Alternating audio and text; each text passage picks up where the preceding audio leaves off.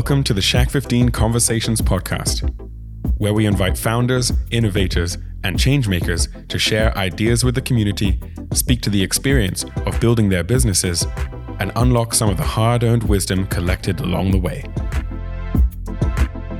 In this episode, we'll join Pamela Newkirk, award winning author of Diversity Inc., and time honored journalist with The Guardian, The Washington Post, and The New York Times. Pamela's work covers the modern socio-economic evolution of workplace diversity and challenges many of the broadly accepted paradigms surrounding big business diversity initiatives. In the process, she is able to seed, support, and pave the way for the hard work and real conversations which are necessary to birth true equity.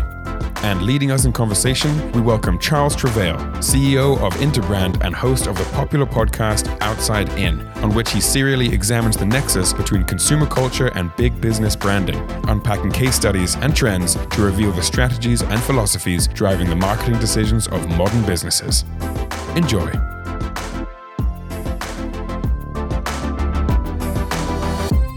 I was delighted to be uh, for Pamela to ask me to do this. Having heard Pamela's story and read her book and seen the great work she is doing, I would do anything for her. So she's come to speak to our company very eloquently about this subject. And, you know, for an hour, uh, it's just a pleasure and an honor to talk with you again. And right back at you, I, have to say, I've done dozens of interviews since Diversity Inc. was published. And I found my interview with you to be among the most insightful. You asked the kind of questions that made me pause and to think because they weren't the questions that I was routinely getting. And so that's why I welcome the opportunity to sit down with you again. So thank you for moderating this.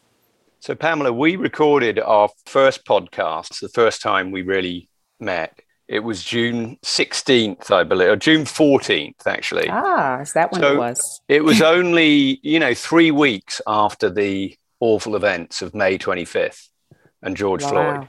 You know, I, and just for the audience's benefit, I went through a learning curve and an education in the companies that I run. So I needed to get educated about race. I mm-hmm. thought I mm-hmm. was a progressive and a liberal. And Pamela talked about a few things about liberals and progressives that really opened my eyes. Um, yeah, and you know, yeah. I I learned that you know thinking everyone was equal and and being what whatever we might call colorblind. Uh, right. was a big deal when I looked at my own life and my own friends and the places I go to and the people I meet and mostly white.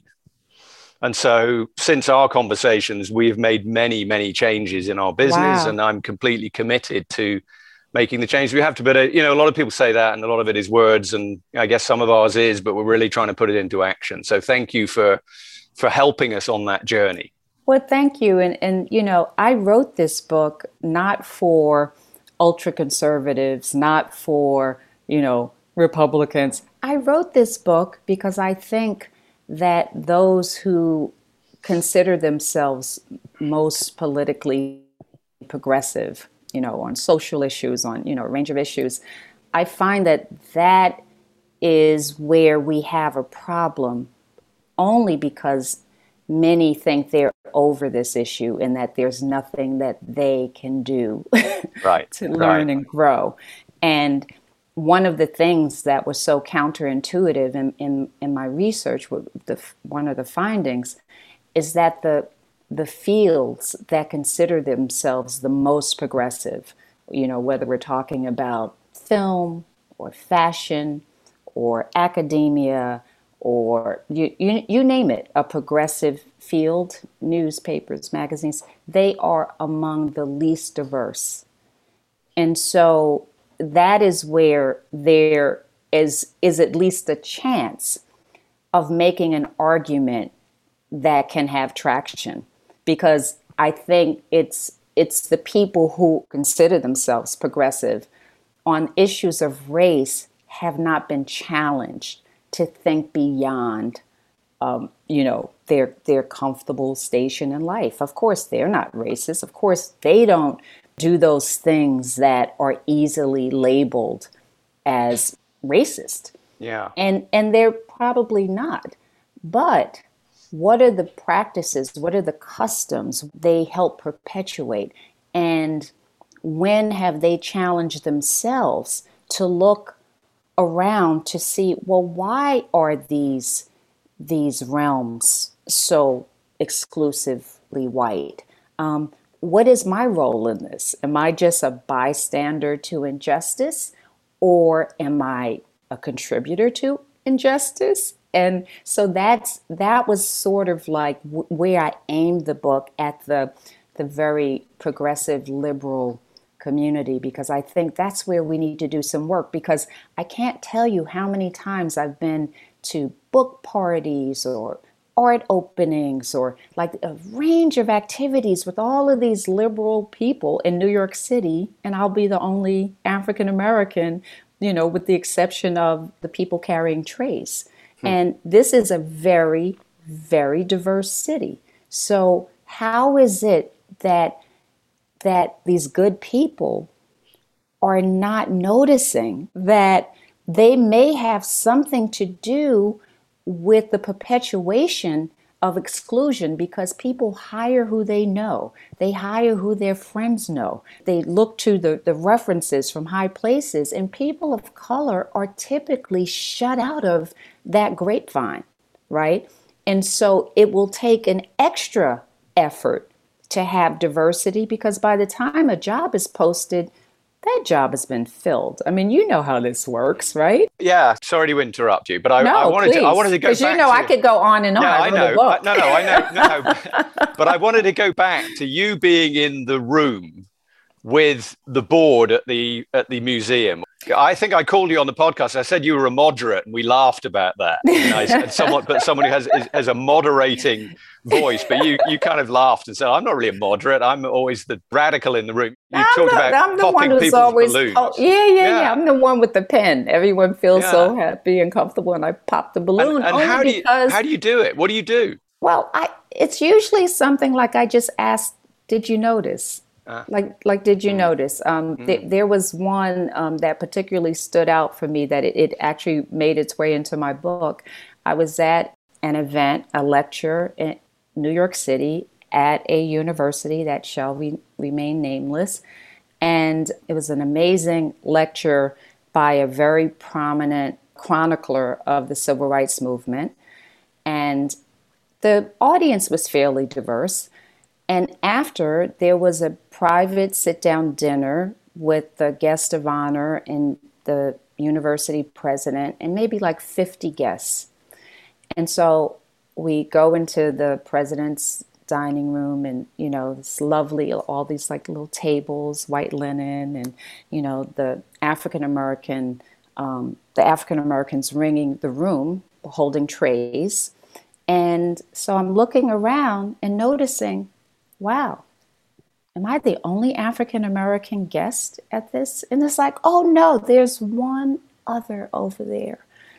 And so I just asked my table guests, like, wow, did you notice? And people never notice those things because it's become so normalized.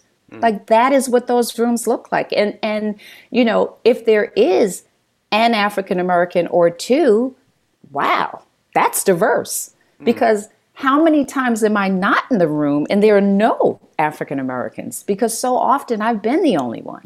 I've been to book parties, or no, it was a magazine party. Uh, it was the 100th anniversary of this magazine. And I'm at this like big fancy party. Not one other African American was in the room. And, you know, it's like, how could that be? So, of course, the editor in chief of that magazine comes up to me because she wants to know, well, who am I? how did I get in the room? I mean, I got a great assignment out of it. But this is so normal. And no one bothers to question it because it's been so normalized. And so, to think about diversity, you have to think about the way we live in this rigidly segregated society and the way that people find out about opportunities and access. And it's in these rooms where so many opportunities are laid bare, and we're not in those rooms. And why aren't we?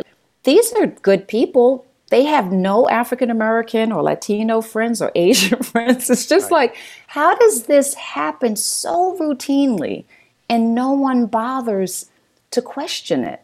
So the fact is not even a judgment. It's like, okay, so this is what happens. So now, how do we make sure that people are not shut out of opportunity because of these rigidly segregated social spheres that are then replicated in these homogenous workplaces?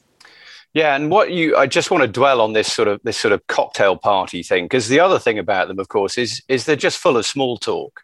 They're right. full of people wearing their fancy clothes and they want to meet the fancy people at the at the cocktail party. And there's not really very much discussion of any any weight, in my view, is what I have found in these well, sort of things. Some of them, like the book parties, maybe. Maybe, like the maybe. Book, yeah, yeah, yeah, yeah. um, uh, yeah, I but, think, uh, and there are definitely discussions about there are job yeah. openings. Like, oh, there's That's a right. faculty opening here, or there's a opening at this magazine. Those things come up at parties. But you know, the thing I was going to go on and say is that this has come alive within our company because people have got angry and people have shown their emotions and people have cried and but you know after the George Floyd Black Black Lives Matter I mean I was you know I've been running town halls with with people and I was ashamed at one point to be the CEO of the company because people were you know from all different backgrounds so for example a Syrian woman who uh, whose family were refugees and I hadn't stood up as CEO and said anything about um, you know, Muslim bans with immigration, Chinese people within the company who felt insulted by the Chinese virus branding, people of color, Latinx people who, you know, I didn't know, I didn't understand. And I felt right. as the leader in the business, and these were really, really powerful conversations. Right. And in my experience, limited as it is in this particular field, that's the sort of thing that has to happen for people to people like me to recognize the world is very different if you're of a different color exactly. or it can be very different so yeah. how do we how do we propagate those sort of conversations Pamela? yeah because you're right people are in a lot of pain and mm. you know over the last four years under um, the trump administration it was like an open open assault on people of color on Muslims, on mm. you know Latinos, on urban blacks, on women, on LGBTQ. Like it was just like so blatant. Mm. And you know, yeah, institutional leaders should have something to say about this kind of just just wholesale bigotry that has given permission to a lot of people to behave really badly so, you know, there, it's no surprise that there's been an increase in bias incidents against people of color, particularly if they think you're Muslim or Chinese or, you know, Chinese virus. And like all of these things, people are carrying that to work and then to home. And if people of color have to move on, have to keep going, as you know, you're in a, a world where the phrase Black Lives Matter is really a twist because what it's saying is like society is showing that Black lives don't matter, right? Yeah. And so people have to carry that day in, day out, knowing that their lives don't matter. Their lives don't matter to, to their bosses, their lives don't matter to their colleagues, their lives don't matter to university presidents to their professors, to the so where does that go? How does that help us all remain in these like hermetically sealed off kind of boxes because our lives are just so so different and yet we're walking on the same planet, right? But living yeah. an entirely different experience. And so the only way to address that is to first recognize it you know but the problem in this country has been that for the past like for 4 years people were insisting that we lived in a post-race nation. So you couldn't even talk about issues of discrimination and um, you know the acute underrepresentation of black and latino people in every influential field. You couldn't even talk about it because the perception was that those people had it better than they even should. Mm. You know, you already had your black president. Shut up. you know, yeah. so that that has been probably where there's been an, an opening. You know, an opening to at least to begin to recognize the toxic ecosystem that we're all swimming in. And there are ways to clean it up, but we have to recognize that there is systemic inequality, systemic injustice, and it doesn't end with policing, that it's manifested in every walk of life and everything we do in in opportunity in lack of opportunity it has metastasized right mm. in a way that only by recognizing it assessing how we get out of it and then doing the work that that's the only way like we we have to do the work so pamela i asked you last time we met to give me a quick history lesson and my excuse was I was a Brit and I didn't understand, you know, American history or racial history in the United States. And I, I don't know how much that our listeners have really really understand this. I'm sure if we have black listeners and Hispanic listeners and mm-hmm. Latinx listeners, then they will. But there may be some others who who might just benefit from knowing how this all went wrong. Because you're right, people, a lot of white people thought, well, hell, hell, everything's got to be fine. We've had a black president now, right? But even if you went back to, you know, the civil rights movement and sort of stepped us through maybe the 70s, 80s, and you know, right. up until today, you you explained to me really well where it's all gone wrong and how we've actually in some ways gone backwards in some well, areas yeah, at least well, so would have. you just walk us through that yeah we have so yeah. of course there was the urban unrest in the 1960s you know um, where african americans like you know these communities just erupted over inferior housing inferior education we had a, a separate and unequal society that if you were black you couldn't work in most fields. Like th- there was there was just no opportunity or very limited opportunity. And then there was the the uprisings in the 1960s and uh, president johnson uh, responded with what he called his great society programs.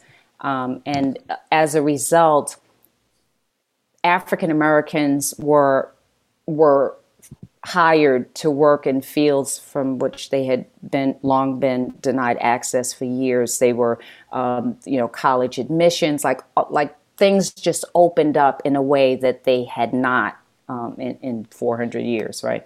And then there was this virulent backlash to the progress that African Americans had made.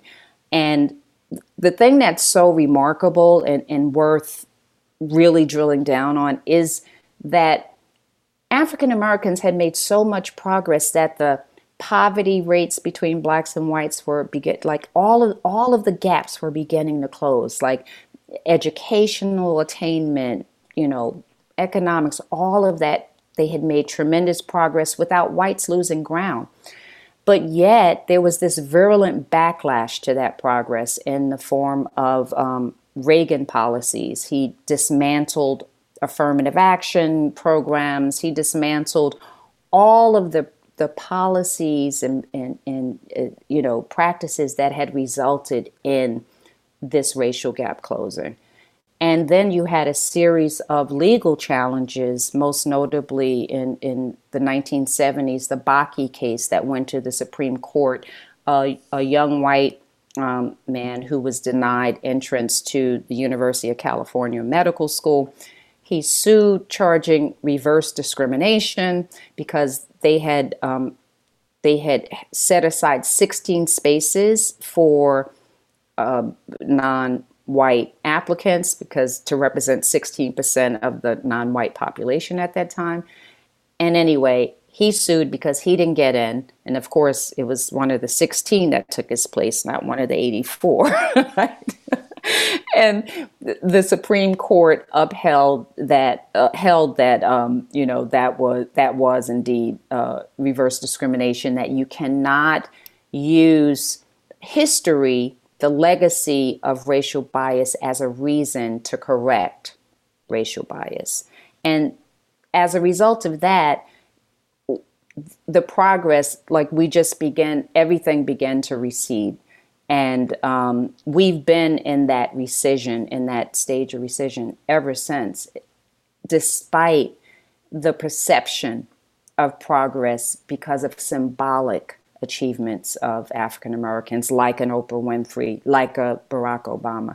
And another thing that got lost in all of the, it, it, meanwhile, you know, over the past 10 years, the gap between blacks and whites widened, the poverty rate of blacks increased, the, the it, like everything worsened at a time when people had this perception that we were living in a in a post-race nation. And you know what what few took the time to realize is that Barack Obama lost the white vote both times and by an even greater margin the second time. His election was an indication of the nation's changing demographics. And, you know, now you're talking about a, a country where 40% of the population is considered non white. And, and so now we ha- continue to normalize the exclusion of 40% of the population in most fields. Most fields remain overwhelmingly white. Yeah, so that's a problem. And I think you you and many others believe that this lies, you know, the population change, I think by within what is it, 20 years, something like that. We're going to, you know, the United States is not going to be white. And the right. interesting thing you pointed out to me is that um, 20 of the United States' most successful cities right. have been the like largest... that forever or for a long yeah. time.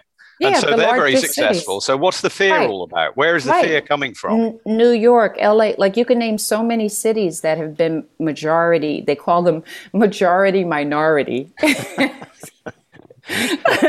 know, it, it, so it's like so. It, and those many of these cities are thriving, and yet there's this this fear of what diversity, a more diverse nation will mean when most of our large, most successful cities have long been diverse. Right. Yeah. We, we've seen this come up in the last couple of weeks in my own country, Pamela, as you know, with Meghan Markle. Oh, my gosh. And, uh, you know, it's caused a massive divide in the country. Mm-hmm. I would say down pretty much racial lines, I'm sure. And, and young progressives like my daughters are very, you know, were appalled by the the the language or the inferences around the royal family. Right. But I mean, these are, it, it, it, and now you see the white majority in the UK sort of justifying its position right. and saying, well, this isn't racism. But it seems to me that it's not that white people can't decide what is and isn't racist. Right, and they and they don't get to call it. exactly. Yeah. So it, you don't I'm just kind of scratching my head. How yeah. to label what you do to me? That, let, that's right. Let me decide if it's yeah. rape, if it's racism. like yeah. it's not your call. But you know, I, I think the thing that's so interesting. You know, I I travel widely. Um, I've spent a lot of time in in Europe and in Africa and it's the same problem everywhere. Right. It's yeah. all it's you know the the the remnants of colonialism, mm-hmm. right? Yep. Like these deeply embedded ideas around racial inferiority and racial superiority. That that ideology is everywhere. It's in China. It's mm. in Japan. It's everywhere you go, people look at it through a different lens and they call it different things, but it's the exact same thing. Is that Africans, you know, for a, more than 100 years, if you were a scholar or a scientist at one of the top universities, whether Oxford or Cambridge or Harvard, you held that black people, that African people were genetically inferior. Right. That was just a fact, mm. right? And this was like so deeply embedded in science and history. The whole field of anthropology is founded on that idea of these this racial hierarchy with northern european whites on top and then you go down you know with and then you get to to africans at the bottom So while this has been eh, like so embedded in the fabric of the academy, who has taken the time? What academic leaders are like using their forums to, to talk about the ways in which the university has been in the forefront of, of perpetuating these notions of racial, you know, a racial pecking order. And they're quiet when it comes to dismantling that, that ideology. Like they have a responsibility. They, you know, because their scholarship was used to justify everything from slavery to all, you know, to everything that happened, um, you know, in the name of colonialism, right? You know, people's populations just, you know, decimated, ravaged, like plundered, and, and all in the name of they don't know what to do with it anyway. We're we're superior. We're the like we have to be the ones to, to, to, run this, right? So this is a global issue. It's not it's not a US problem. I think people look to the US because the US has the beautiful language around democracy and freedom right. and justice that we've never honored when it comes to race like all of the poetic language is for white people. it was never intended to apply to people of color. And it, it is because, you know, my ancestors and other people's ancestors have held um, the leaders of this country to the word, the words in the Constitution, that we've made the progress that we've made. But it's been a continuing uh, fight. And I think it's one that many white people have tired of. Like they have the fatigue. They don't want to hear it anymore. It's like if you think you're tired, what do you think? what do you think the people who generation after generation have, have, have had to fight the same battles that their their ancestors did uh, so many years ago. So in my book, what I sought to do was interrogate this tension between the rhetoric of diversity, the promise of diversity, you know, the beautiful language around, you know, we are the world and we're going to do this, to the billions of dollars that is spent on diversity initiatives every year and the lack of diversity. So that's the tension that I wanted to interrogate. How is it that institutional leaders year after year make these pledges to have more diverse workplaces and year after year, they fail to do it, but they're continuing to pour billions of dollars into failed practices. And no one seems to mind that they're wasting all that money. It just keeps on going. It's like an engine. It's like, oh, well, we'll just issue another report that says, oh, we're disappointed. And then rinse, repeat, and they do the same thing again. And so, looking at what's been done over the past 50 years, what has worked and what has not worked, I I came away with um, some ideas about uh, why it is that that these really smart people have been unable to solve this problem, which they've made appear like rocket science, but it's really not. Well, we'll let people read your book, um, Pamela, to get the to get some of these answers. But I I wonder if some of it is to do with the fact that if you ask people, anyone, but but CEOs, people who run companies, if they're if they're racist, they they say no.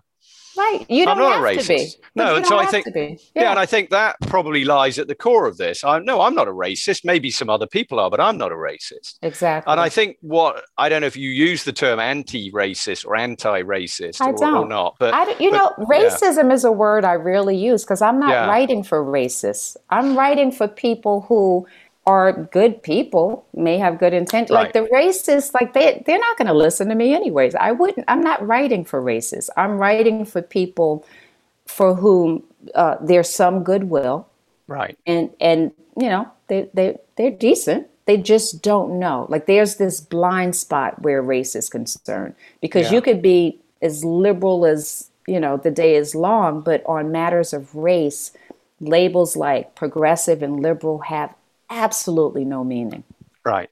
Well, I've realized that I, in order for me to tackle the issue where I can, I have to kind of become anti-racist. I have to I have to recognize that the racism isn't about me as an individual or about any anyone as an individual. It's institutional. Unless right. I unless it's, I do something to drive the change, nothing, nothing will happen. So it's a right. system. It's, it's a, system. system. So yeah. it's helped me move beyond thinking, taking right. it personally, and thinking is this something it. I'm doing wrong? Right. Right. To thinking, no, these are programs that are required, systemic programs. And and I loved your book. And of course, everybody in the company came up to me and said, we need to do training, we need to do this. And I just said, no, go read Pamela's book read Yeah, because because uh, I've noticed in I mean we had all those programs right. a year ago and, right. it hadn't made any difference. And because then they don't because yeah. so many institutions are instituting programs to change people's hearts and minds. I'm going to like train right. you not to be racist. So I'm going to train you to feel the pain right. like whatever. Right who like that's not why you go to work. What you need is committed leadership to figure out what kind of systemic practices, programs operate. How are we conducting our day-to-day operations that is contributing to homogenous workspaces? Mm. And what can we do differently? How do we disrupt these patterns of bias that have metastasized in unequal pay, unequal opportunity, unequal bonuses, un- like underrepresentation. Like, what can we do about that? Because at the end of the day, people of color don't care whether you like them or not. I mean, they expect to be respected, but if I go and get a degree in engineering or journalism or whatever, I want opportunity to ply my trade, to do my thing, to to work, to to grow. And whether you personally like me really won't have any bearing on whether or not I can succeed if I'm given equal opportunity. And so I think, you know, to focus on um, how people feel, first of all, I think I would be more supportive of diversity training if it actually worked. But what all of the research shows, particularly um, very um, important study that was done at Harvard by Professor Frank Dobbin and a colleague. Their study showed not only does diversity training not move the needle, but five years after mandatory training, the percentage and number of African American women in management, Asian men and women in management went down like they lost ground. so not only is it isn't it helping to realize diversity, it's it you're losing diversity and one of the other findings is that it triggers a backlash in the workplace particularly among white men. So instead of recruiting them, bringing them to your side and to support diversity, it makes them even more resistant to it. So mm. it doesn't work. And yet companies keep pouring more and more money into it and losing the little diversity they have. Like, stop it. you got to do something different. Well, I like when you said in the past, you said in your book as well, Pamela, that, that that this has got nothing to do with the strategies that are adopted. We know all the strategies. You you say this is down to will. Yeah. Is a term you I've heard you use that a lot. Just talk to us a little bit about that. Yeah, committed leadership and will. We've never been lacking for strategies to achieve diversity. What's been lacking is the genuine will and the committed leadership to make it happen. Um, as you know, I one of the case studies that I examined in um, the book is Coca Cola and what happened after it was sued for racial discrimination, and there was a landmark um, multi million dollar settlement. And they went about systematically dismantling the systems that had resulted in the kind of discrimination that took place there, where blacks, even in the same roles of their white peers, didn't have were paid less. Um, they they were less likely to be promoted. They were less likely to you know to be in management. They like in every way that you could show bias. There it was. They had someone or the person who was running their diversity operation. He looked at every employee, every job category, every movement concerning an employee, whether it was hiring, whether it was promotions, whatever it was. And he looked at if there, if he was looking at hiring, he would say, okay, there were these job openings. What did the candidate pool look like? So everything was labeled. Everyone was labeled, every position. And so then you had transparent metrics where you could literally see where people were clustered according to race and gender, where people, how people were paid relative to their colleagues according to race and gender. And after five years of doing this kind of systematic analysis and disrupting these patterns of bias in real time, so before a manager could even approve um, a hire or approve a raise or bonus, there was a there was an assessment. Is this in line with what people in that same position get? Like there there was an effort to ensure equity, racial equity across the board. And after five years, they dramatically increased the number of African Americans and other people of color in management and, and across the company, uh, ensured that there was greater uh, representation. In more recent years, they've slipped, mm. but but it shows what can happen with committed leadership and with will. Yeah, um, Scott Uzzell, who's the CEO of Converse, came out of Coca Cola from that era. So um, he's a African American CEO of a subsidiary of of, mm-hmm. of, Nike, and I I guess we still only have I think four black CEOs in the Fortune 500. Fortune 500, yeah, right, down from a high of eight down to three, and I think uh, over the past month or two, I think there was one added, so we're back up to four. But we're we've gone backward I was trying to do my homework a few minutes ago. I, I think I read that there had only ever been 18 in the history of the Fortune 500. And it yeah, was like sounds... since 1955, and there'd been 1,800 CEOs right. during that period, of whom 18 had been had been black. There's that the problem. Right. And yeah. it's not getting any better. No, and, um, and, I mean, so that's if you could look at uh, Fortune 500 CEOs, you can look at corporate boards and who's on them. You can mm. look at I mean, no matter what, you can look at just black managers.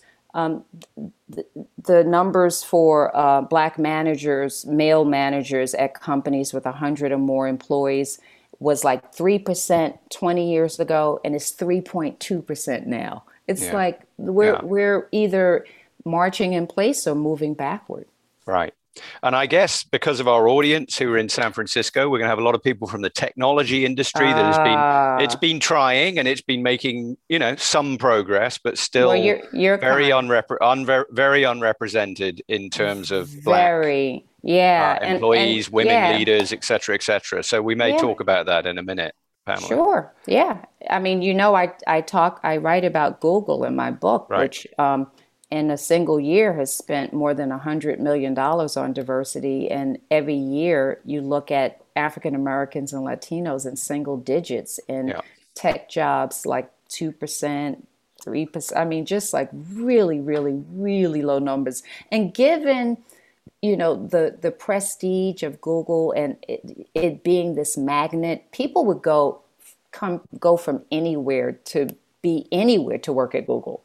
you yeah. know, it's like yeah. so it's not one of these hard sell companies. So it's it's not education. It's not like the money is going into into failed practices. It's right. not going into because that money would be better spent if you did have a pipeline problem pour that money into the pipeline pour right. that money into scholarships pour that money into into under resourced high schools and, and communities of color pour that yeah. like there are so many other creative ways that companies can realize diversity if it really mattered to them if right. that if yeah. that was truly what they wanted to do yeah yeah i just wanted to ask you how optimistic you feel now we started around this um, point. You know, we we last spoke just before the election.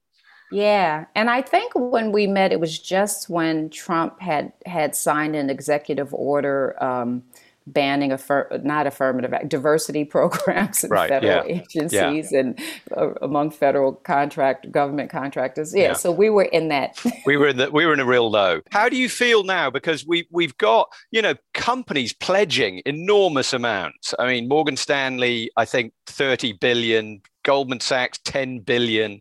Right. I don't know if it's all to towards racial issues, but certainly social and racial issues. Mm-hmm. Um, lots and lots of movement in you know companies really looking like they're trying to make a change now. Do you do you feel optimistic about that?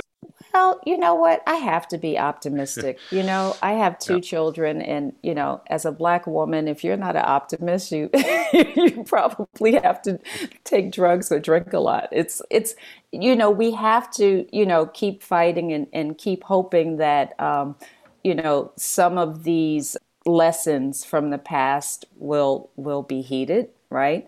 Um, so yeah, uh, in in that sense, I'm optimistic, but I but I do worry that some think that this is just an issue of money, like right. you could just like buy your way out of this, and it's more than that, right? It's it's where you're spending your money because the reason why I wrote the book is that diversity has become a big business, right? right? It's this huge industry that companies spend billions of dollars on and don't seem to care that it's not getting the job done.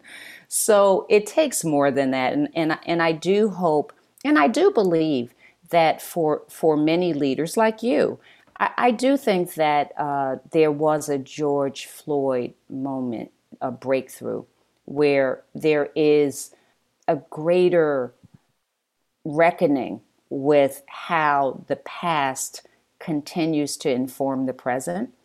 And I, I, I, do think that, you know, while not every leader who issued a statement saying Black Lives Matter will do a doggone thing about it, I believe some will.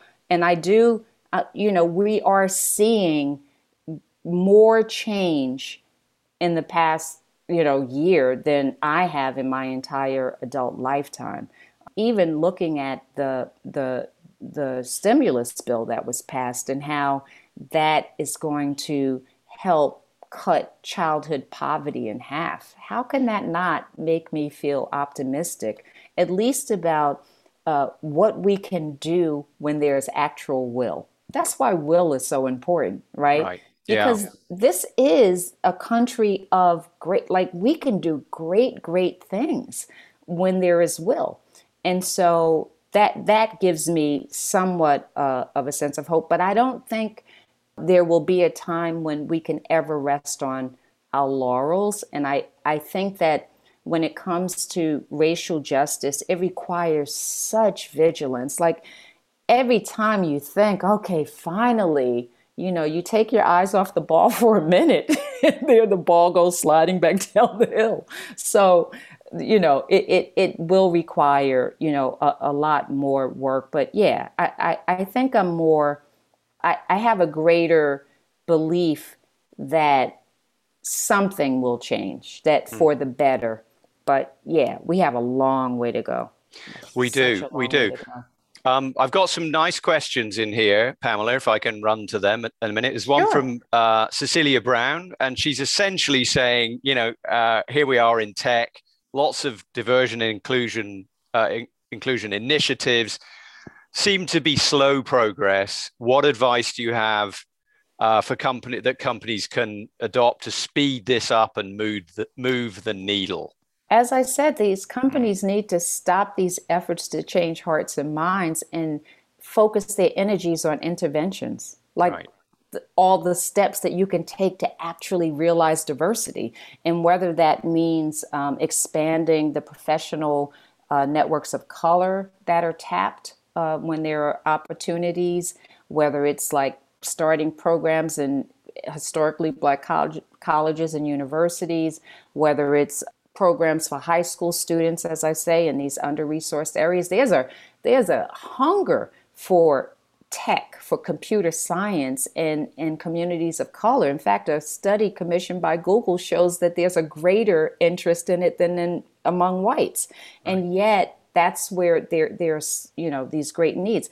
But if these companies looked at the number of students of color graduating with computer science degrees, they would no longer be able to use computer science, engineering, like all the STEM uh, degrees, they would no longer be able to rest on the excuse that there's just like a pipeline problem. What there right. is is an opportunity problem, yeah. and, they, and, there, and, and a mentorship, a need to to mentor more of these students because you know the dirty little secret is no one makes it without some form of mentoring. No one makes right. it without someone helping them through these very intricate systems, right? Yeah. You know, whether it's a college professor, a guidance counselor, your computer science teacher, someone is helping people get to the table and these these opportunities are often lacking for communities of color. So there are so many things that uh, these these tech companies could do uh, to intervene in the lack of diversity instead of talking about the lack of diversity. Right. They need to like just stop with the talk, roll up their sleeves and do the work. And there there are many models that can be replicated whether it's the one that Coca-Cola had these are smart people. Come on. Yeah. yeah. this is not rocket science. This is easier than the fields that they're in. It, yeah. It should not Shouldn't be that hard. Hey, yeah. I've got I've got a wonderful question from Jody and Stevenson here, where she get you'll love this one, Pamela. She gets cuts right to the chase on it. So she's love basically saying African American Black POC bear the brunt of financial pain during the pandemic, obviously, which exasperates the wealth gap. What could we do? And she's talking about African American Black POC uh, people to ensure we get a piece of the pie and close the wealth gap. How do we get a piece of the pie? As she's really saying because oh, it's God. unfair at the moment. What, what how does that we, how do you change need, that? We need a whole another webinar for that. That's that's way too complicated a question, but part of it is is like this this opportunity piece that's yeah. missing. You know, people of color are acutely underrepresented in every influential field not because they don't have this the skills and the training and the degrees, it's because you know, it goes back to what I was saying about these social spheres, these social networks and that are replicated in in all of these workplaces. Like, so now companies, institutions need to recognize that and figure out a way to usurp that. Like, there are other ways you can recruit, you can tap into uh, professional networks of color. You can, like, you can get around these things, but first you have to recognize the reason why, uh, you know, we're perpetuating exclusion. Yeah, Great. There's a question, anonymous question here, which is a really good one and one that my companies have faced. Um, seems to be a huge problem in HR in tech around racism masked being by people looking for people with the best backgrounds, i.e., right. people coming from Ivy League or a tech giant. Now, obviously, there are people of color at Ivy League schools, but too often those people get overlooked. What can we do to have companies expand what this person's called the pool of backgrounds that they can look at to bring right. people in. Yeah, and too often they take people even from the top colleges and universities, people of mm. color, and they still put them in HR and or in operations. Like they right. still put them, they they kind of like railroad them into these like places where there's fewer opportunities. Uh, uh, there are fewer opportunities for advancement. So like again, it, it comes down to having the transparent metrics, which Google, by the way, has. Like they, to their credit, they do these surveys, the, these uh, reports, diversity reports every year. It's, they just don't show much progress from year to year. And like I said, they're doing the same thing and expect they expect different results. The only way they're going to get different results is if they do it differently. like they have to stop what they're doing and and follow another path. And I think if there was true will and intention, they would recognize that okay, we've been doing this for 10 years and we've we're not really making any progress. Let's see what else what what other ideas are out there and how we can, you know, finally begin to to move the needle on this. Yeah, there's a question from Leslie Hunter. She's asking about measurement. How do you measure DEI efforts and initiatives for for impact? I guess the Coca-Cola example was a good yeah, one there. Yeah, I think that yeah, because you have to have a plan where you have measurable outcomes, right? And that's what Coca-Cola did. They had these transparent metrics.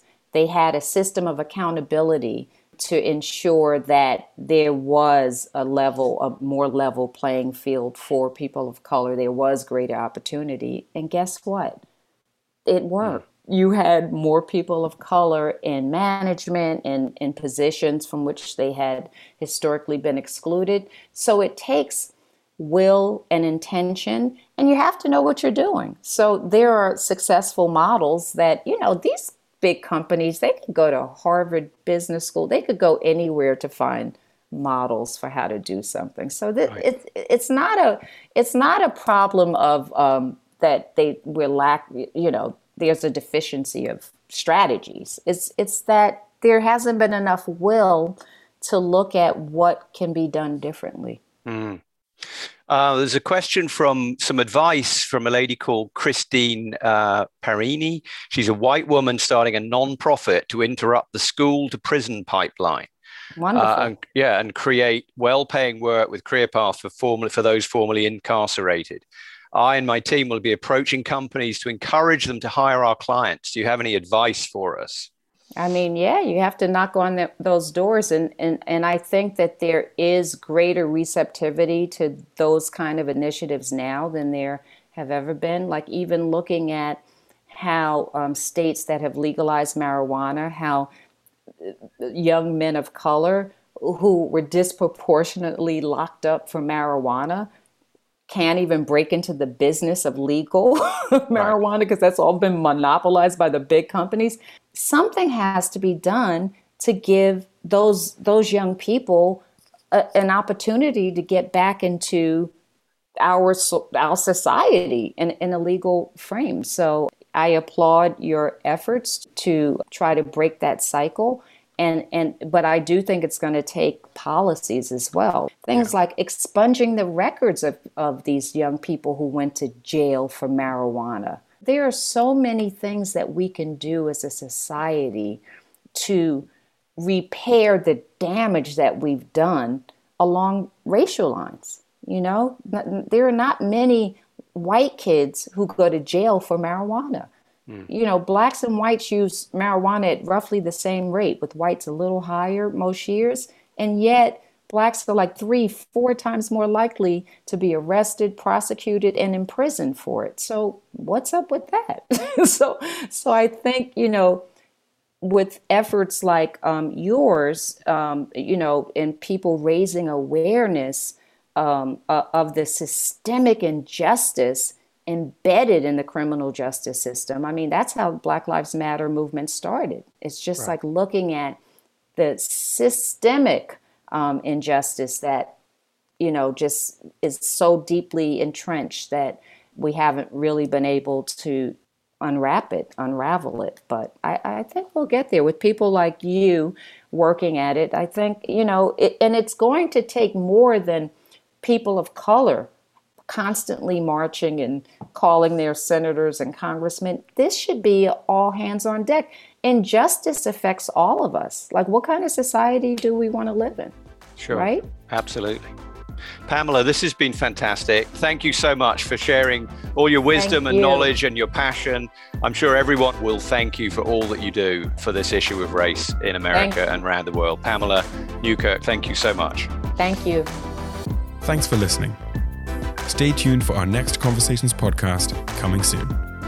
If you have a story that needs to be shared, we'd love to hear from you. For more information on Shack 15 and our community, you can email info at shack15.com, connect with us on Instagram, or visit our website at shack15.com.